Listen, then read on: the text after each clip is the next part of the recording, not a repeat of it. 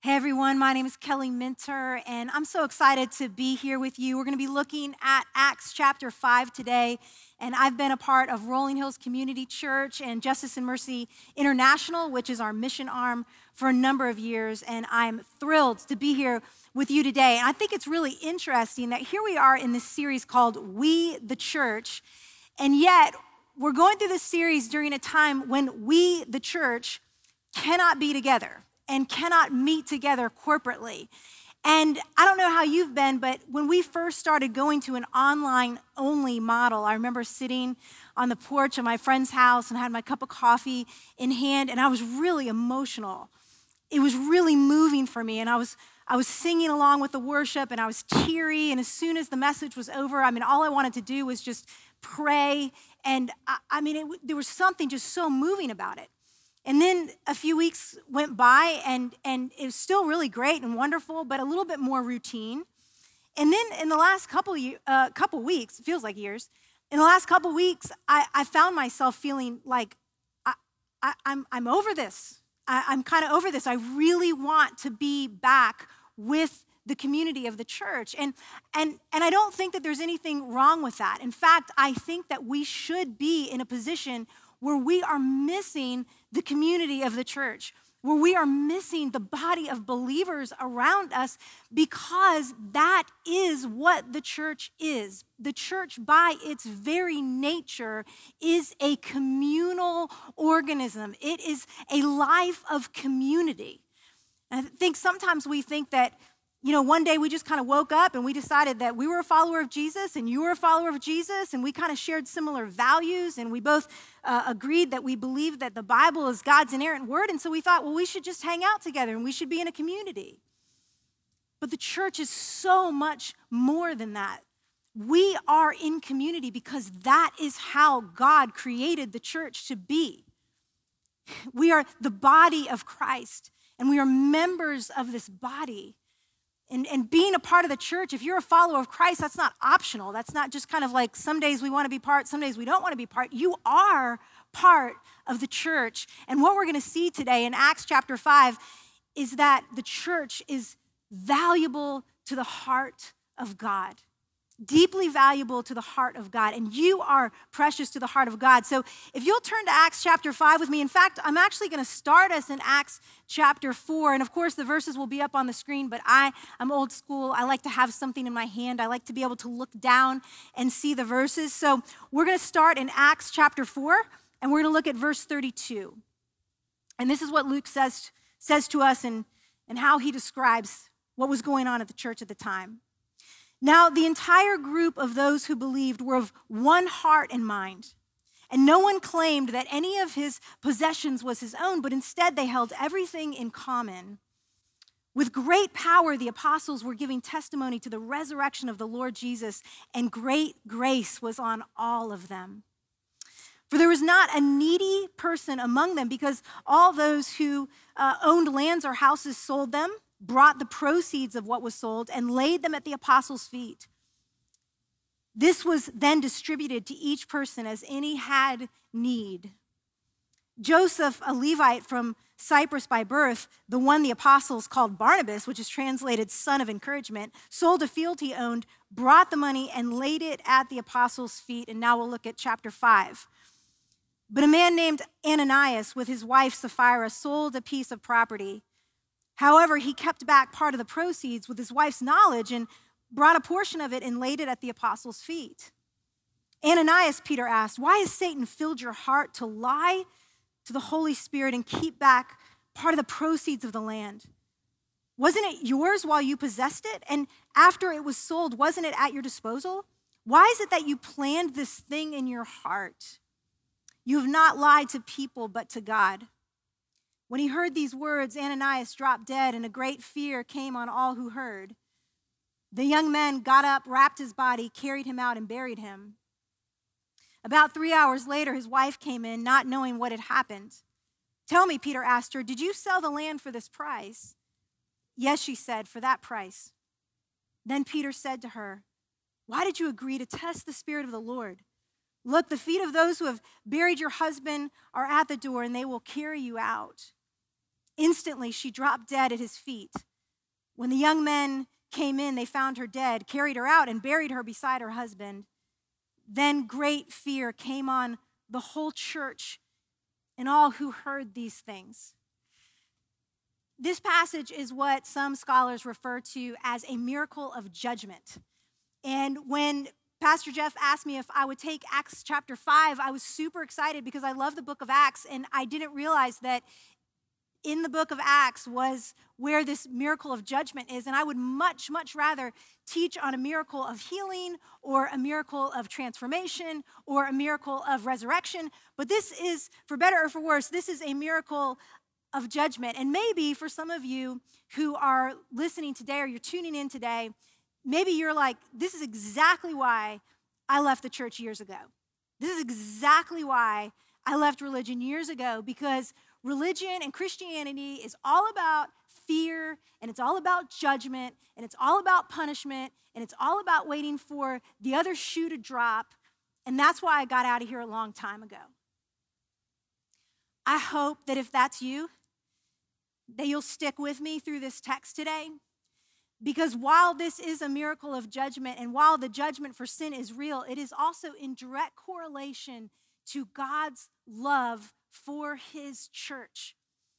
The judgment is in direct correlation to how much he values you and how much he values me and how much he values the community and the sanctity of the church. In other words, think about it like this way even our uh, our, our, our uh, judicial uh, society, um, if, if you murder someone, the consequence is a lot worse for murder than it is for shoplifting. And that's because the value of a human life is far greater than that of a pair of jeans or a pair of shoes. God's judgment, yes, it is present here, but if this story is about God's judgment, I believe it is even more about his love for the church. So I want to I want to to just kind of dissect a little bit of the sin of Ananias and Sapphira here so we can better understand it because yes they lied and maybe you can think of a lot worse lies than the one that they uh, told here about holding back part of the the proceeds from their field but i want you to see that there's a lot more to it than just than just telling a on the spot spur of the moment lie and that's why I wanted to start back in chapter 4. Did you notice that in chapter 4, verse 34, it says that there was not a needy person among them because all those who owned lands or houses sold them and brought the proceeds of what was sold. And then it says that this was then distributed to each person as any had need. Now, this is interesting to me because it says that there's not a needy person among them at the time. And the reason that there was no one who was needy was because everybody who was part of the church at the time was selling what they had and they were giving it to those who were in need. And so we see here that the sin of Ananias and Sapphira was a sin that directly affected those in need. And the needy are dear to the heart of God, which we're going to see in just a moment not only did their sin affect those in need, but it also affect, affected the trustworthiness of the community of the church. Uh, there was a real breach in honesty here, there was deception here. I want you to look down, chapter 5. Look at this again, where in verse 4 it says, Wasn't it yours while you possessed it? And after it was sold, wasn't it at your disposal? Why is it that you planned this thing in your heart? You've not lied to people, but to God. Do you see the deception that was here?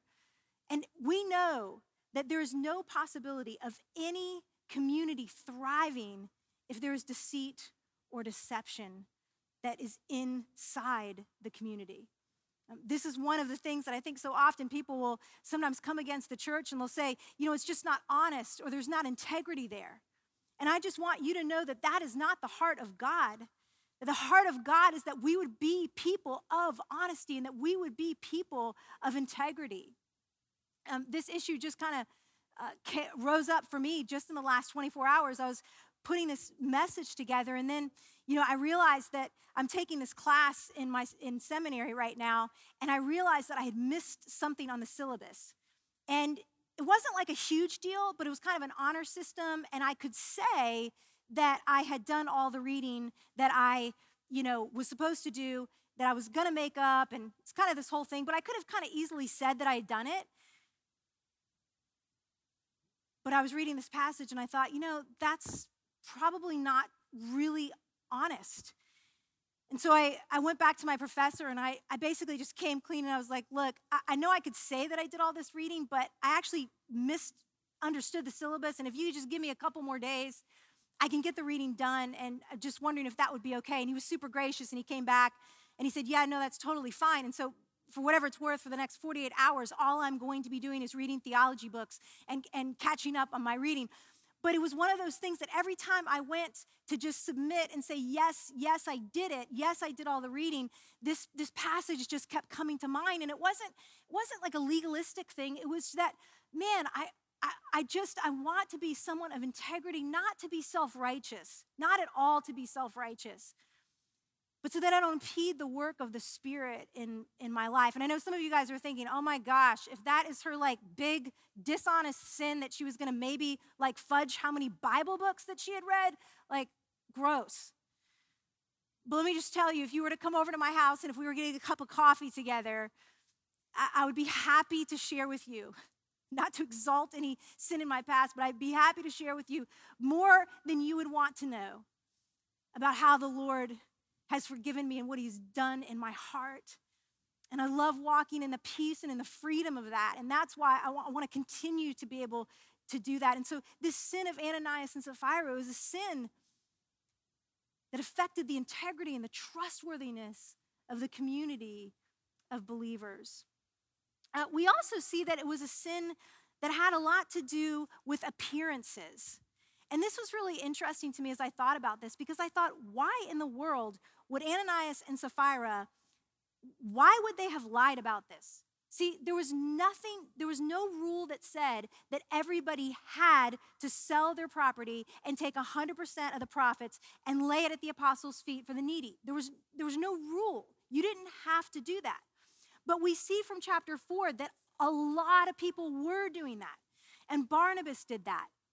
And the only thing I can think is that Ananias and Sapphira were caught up in appearances, that they wanted to look a certain way, that they wanted to either look more righteous and more generous than they actually were, or they wanted to look less sinful and less greedy than they actually were. It was all about trying to keep up with appearances. And this is another thing that I think there's a criticism of the church sometimes is that people come around and they go, You guys are fake.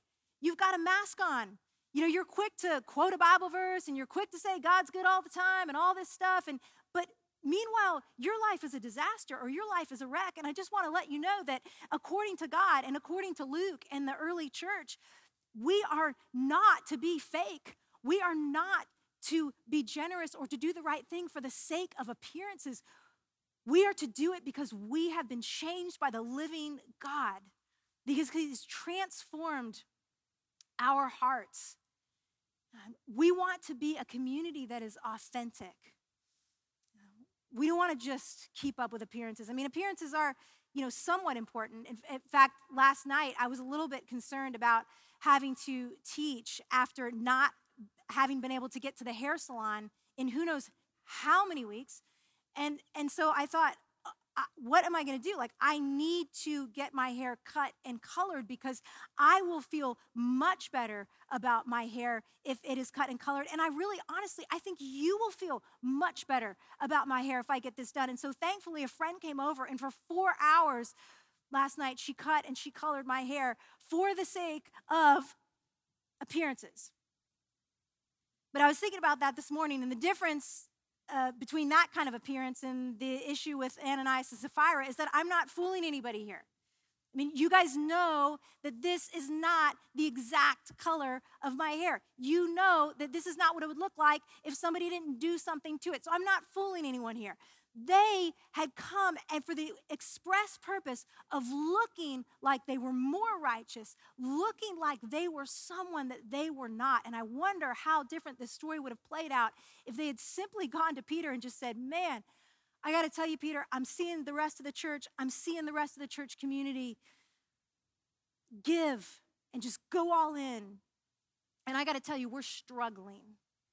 We as a couple, we're struggling because we've put our We've put our hope in this property. We've put our hope in our future in these possessions. And, and, and we care about those in need, but we don't care enough about those in need. And will you help us? Will you help walk through this with us? We just want to be real. We want to be authentic about where we're at, but we also want to be real about the fact that we want to follow Jesus Christ. And I think this story would have been a whole lot different if they had come that way.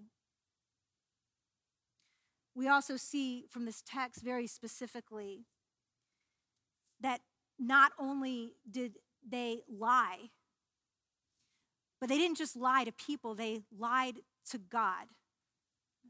See that in this passage that the sin was not just against people, but it was to God Himself, to the Holy Spirit that had just been given to the church. They lied to God, they lied to people, and then did you catch verse 9? Peter says to Sapphira, Why did you agree to test the Spirit of the Lord? This wasn't just some quick little fib that they just all of a sudden kind of slipped into. This was something that they had planned. This was something that they had that they that they had thought about and they had lied directly to the Holy Spirit. And not just that, but they had tested the Spirit. What do we learn about the heart of God here? Because again, if we just spent our time thinking about the nature of Ananias and Sapphira's sin and God's judgment on that sin, if we just if we just took our time and looked at that, I think we would totally miss God's incredible value and love for his church and for his body.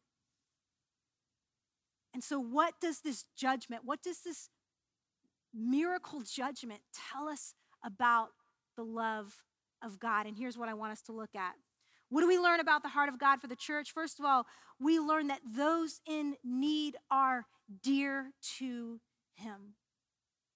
Those in need are dear to Him.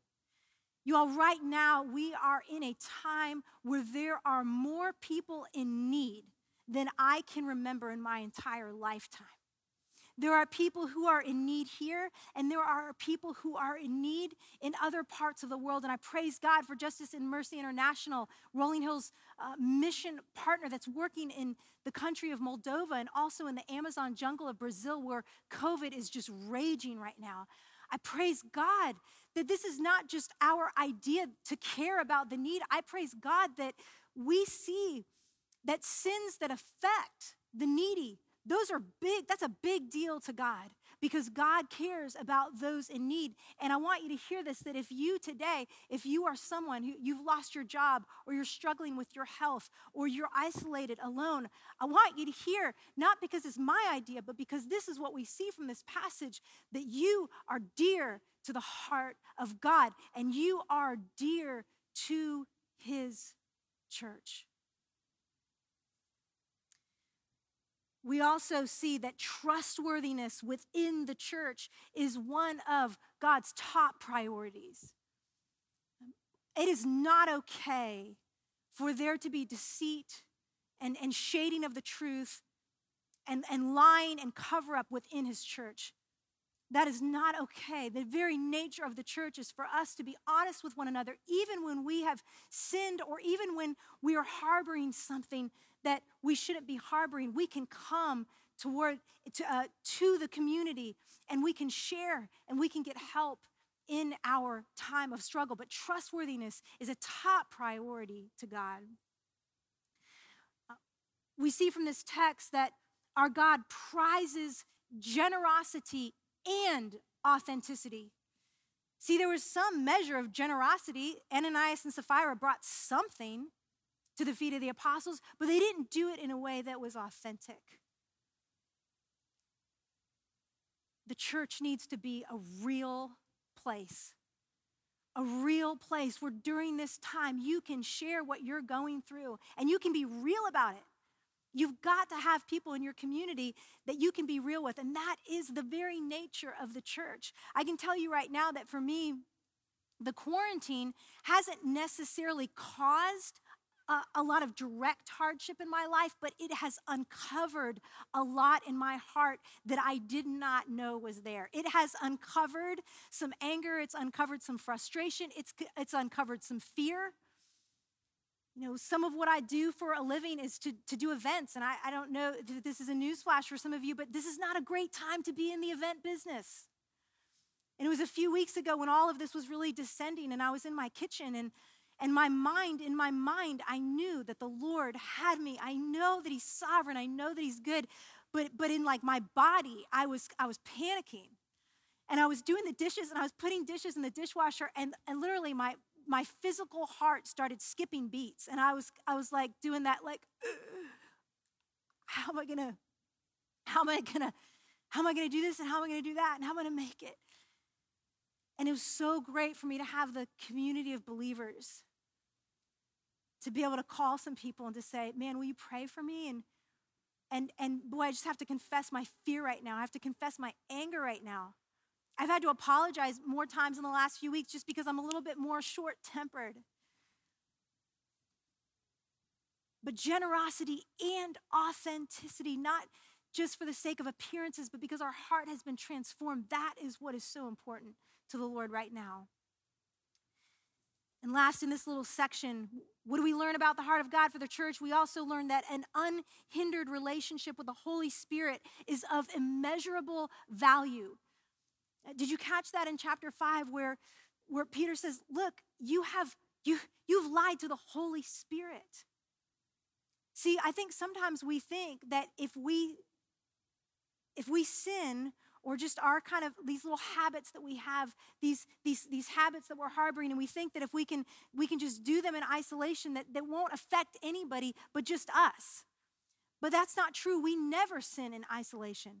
When we sin it has a direct effect on the holy spirit and it has a direct effect on the people of god. And we want to be conduits of the holy spirit right now especially right now as a member of the body of Christ, I want the Holy Spirit to flow through me. I don't want to impede the work of the Holy Spirit because I'm constantly testing him or because I'm lying to him. Do you see what God values as a result of even the significance of his judgment here? Do you see how precious the church is to him? This is what I want us to see today that your part in the community of the local church is vital to the heart of God. Your, your specific part in the community of the local church is vital to the heart of God. Whether you are a man or a woman or a child, if you are a Christ follower, it's not optional for you to decide whether or not you want to be part of the community of God. By your spiritual DNA, you are a member of the church and of the body of Christ. You play a part. It's really interesting that scholars pointed out that typically in a male dominated society, perhaps it would have just been the husband who would have stood in judgment. Um, perhaps it just would have been Ananias who would have taken the fall here. But in a kind of a strange way, the fact that Sapphira stood on her own and had to give an account for her own life apart from her husband, and also received that judgment in kind of a strange way, we see how elevated women are in the church.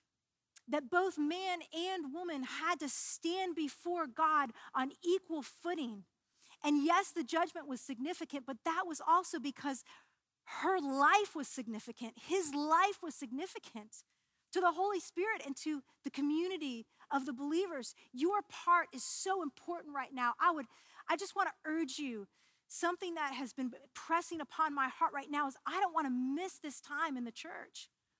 I don't want to impede the flow of the Holy Spirit. I don't want to keep harboring certain sins. I don't want to give in to uh, this idea that that that um, I just have to kind of put on appearances or put on a show or play church. I want to have a real vibrant, vibrant relationship with the Holy Spirit so that God can use me in the body of believers right now. And I want that for you too. And please, please, please, as you hear this, don't think, oh, yeah, I, what she really means is that somebody else is vital to the church. No, no. If you're a child of God, you, not your husband, not your wife, not your child, not your mom, not your dad, not your aunt, not your uncle, you are vital to the church, to the body of Christ.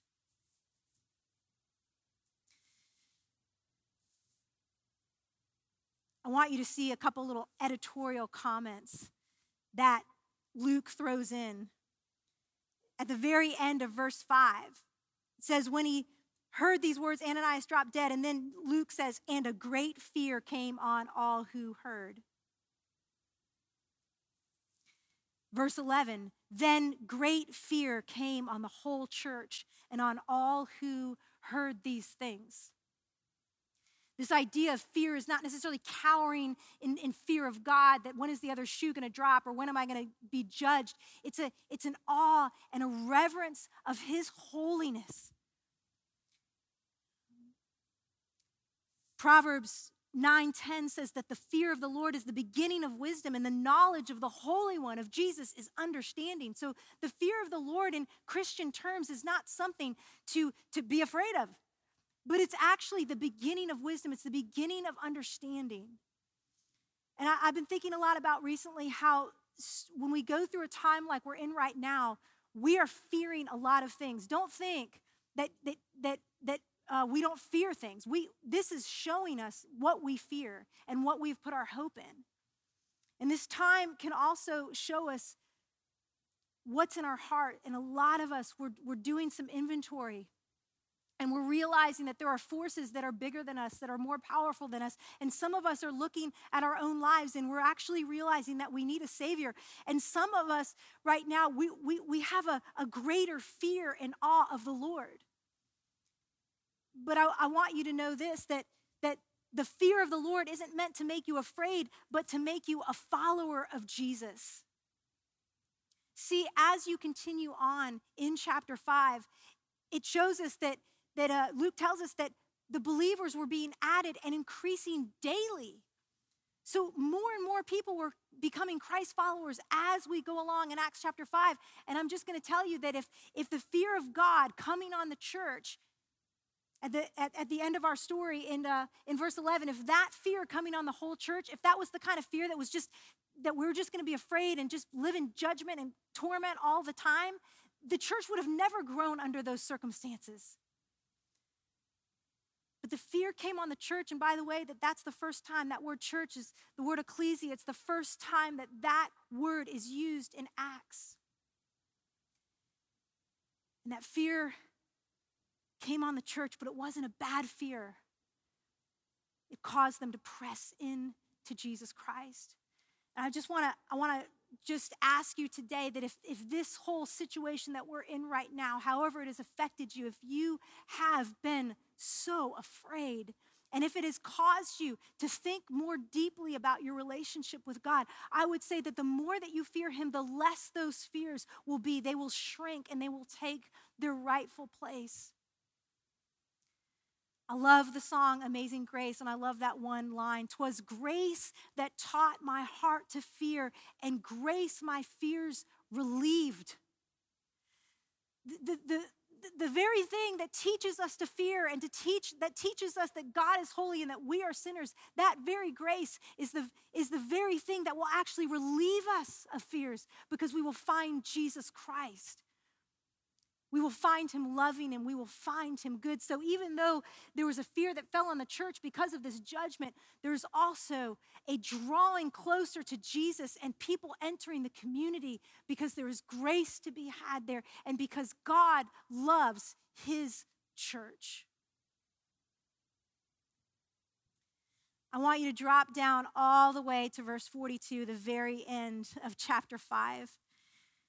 I couldn't get this verse out of my head. Verse 42, chapter 5 every day in the temple and in various homes, they continued teaching and proclaiming the good news that Jesus is the Messiah. Every day in the temple, in the corporate place of meeting, but also in homes. And how much do we need to hear that today? As we are meeting in homes with family, with dear friends and they, they'd come together and every single day they're meeting in the temple they're in various homes and they continued teaching that's another big word in acts 5 teaching and proclaiming this good news that jesus is the messiah. And i was thinking how much do we all want some good news right now? We are longing for good news.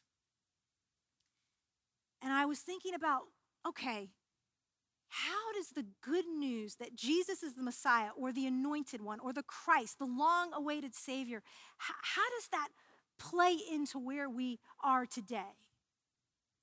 And how is it that, that they would spend all day teaching and proclaiming this good news. I think sometimes we have relegated or we have distilled the good news into I am a sinner, Jesus Christ died for my sin, Jesus Christ rose on the third day, and I'm forgiven and I'm going to be in heaven with him. And while I totally subscribe to that and I believe that that is true, there is no way that you can talk about that every single day over and over and over and over. There's no way that you can just teach and proclaim that that that that has to it has to mean more. It has to go further not to take anything away from the gospel message. But what i mean is how does that gospel message penetrate all of our lives? How does the good news of the fact that jesus is messiah what does that mean for us? They were talking about it all day every day I just began to make a little list, and it's the tiniest, tiniest, tiniest little list, but I just, I just wrote down that because Jesus is Messiah, we no longer have to fear. We don't even have to fear death itself. The good news that Jesus is Messiah does mean our sins are forgiven, and that means that we are free of guilt and shame and condemnation, and that affects every single part of our lives. It affects our relationships, how we live, how we see ourselves, how we see others. The good news that Jesus is Messiah means that we're filled with the Holy Spirit and we can put on compassion and kindness and gentleness and humility and patience and we can tie all of that together in love. It means that we can take off the sins in our life that are just drag us down. We're empowered to do that. We're empowered to forgive. We have the presence of Christ with us always. We have a place in heaven that Jesus has already gone to prepare for us. We have a hope that cannot be destroyed. We have an unshakable future. We have the comfort and the consolation of the Holy Spirit, and we have the gift of the body of believers. Church number three today, the greatest gift you can give others right now is to teach and proclaim the good news that Jesus Christ is our Savior. And the more time that you spend in the book of Acts and the more time that you spend in scripture, the more you're going to be able to take that good news from just a 15 or 20 second sort of recited presentation and you're going to be able to talk about how it changes everything for us. I hope that you're taking the time right now to make sure that you're part of the online community on Sundays, that you're jumping into community group, that you're being generous, that you're asking for help as you need it, that you're studying the Word of God. Because the world needs the good news of Jesus. And this is such good news. I know last week, Pastor Jeff said at the end of chapter four, he was like, Who wouldn't want to be a part of a church like this where people are coming together and they're giving their all? Who doesn't want to be part of that? We have the good news of Jesus. Last week, I got off the phone with my dear friend, Sarah Rodriguez, who is the national director of a ministry, uh, of our ministry in the Amazon through Justice and Mercy International, Rolling Hills International Mission Arm, and she's the national director there. By God's grace, she has been put in charge of distributing food to the entire north of Brazil. It's unbelievable how God is using her. And as we were about to get on the phone, she goes, All right, Kelly, I got to go. I've got so much going on. And, and she said something that I just hope I don't ever forget in my entire life. She goes, Kelly, it's prime hour. It's prime hour. It is prime hour, church. Let's not test the Holy Spirit. Let's not lie to the Holy Spirit. Let's not compromise the integrity of the church. Let's not hold back. Let's be generous. Let's care for those who are in need. Let's learn what, what the good news of the gospel of Jesus Christ means. Let's let the fear that might overtake us, let, let, let's turn that into fearing God so that it can be the beginning of wisdom and understanding of who Jesus Christ is and so that we can follow him. This is our prime hour. Would you pray with me today? Father, we thank you so much for Acts chapter 5. And God, it's a hard text because it's severe and the judgment is significant.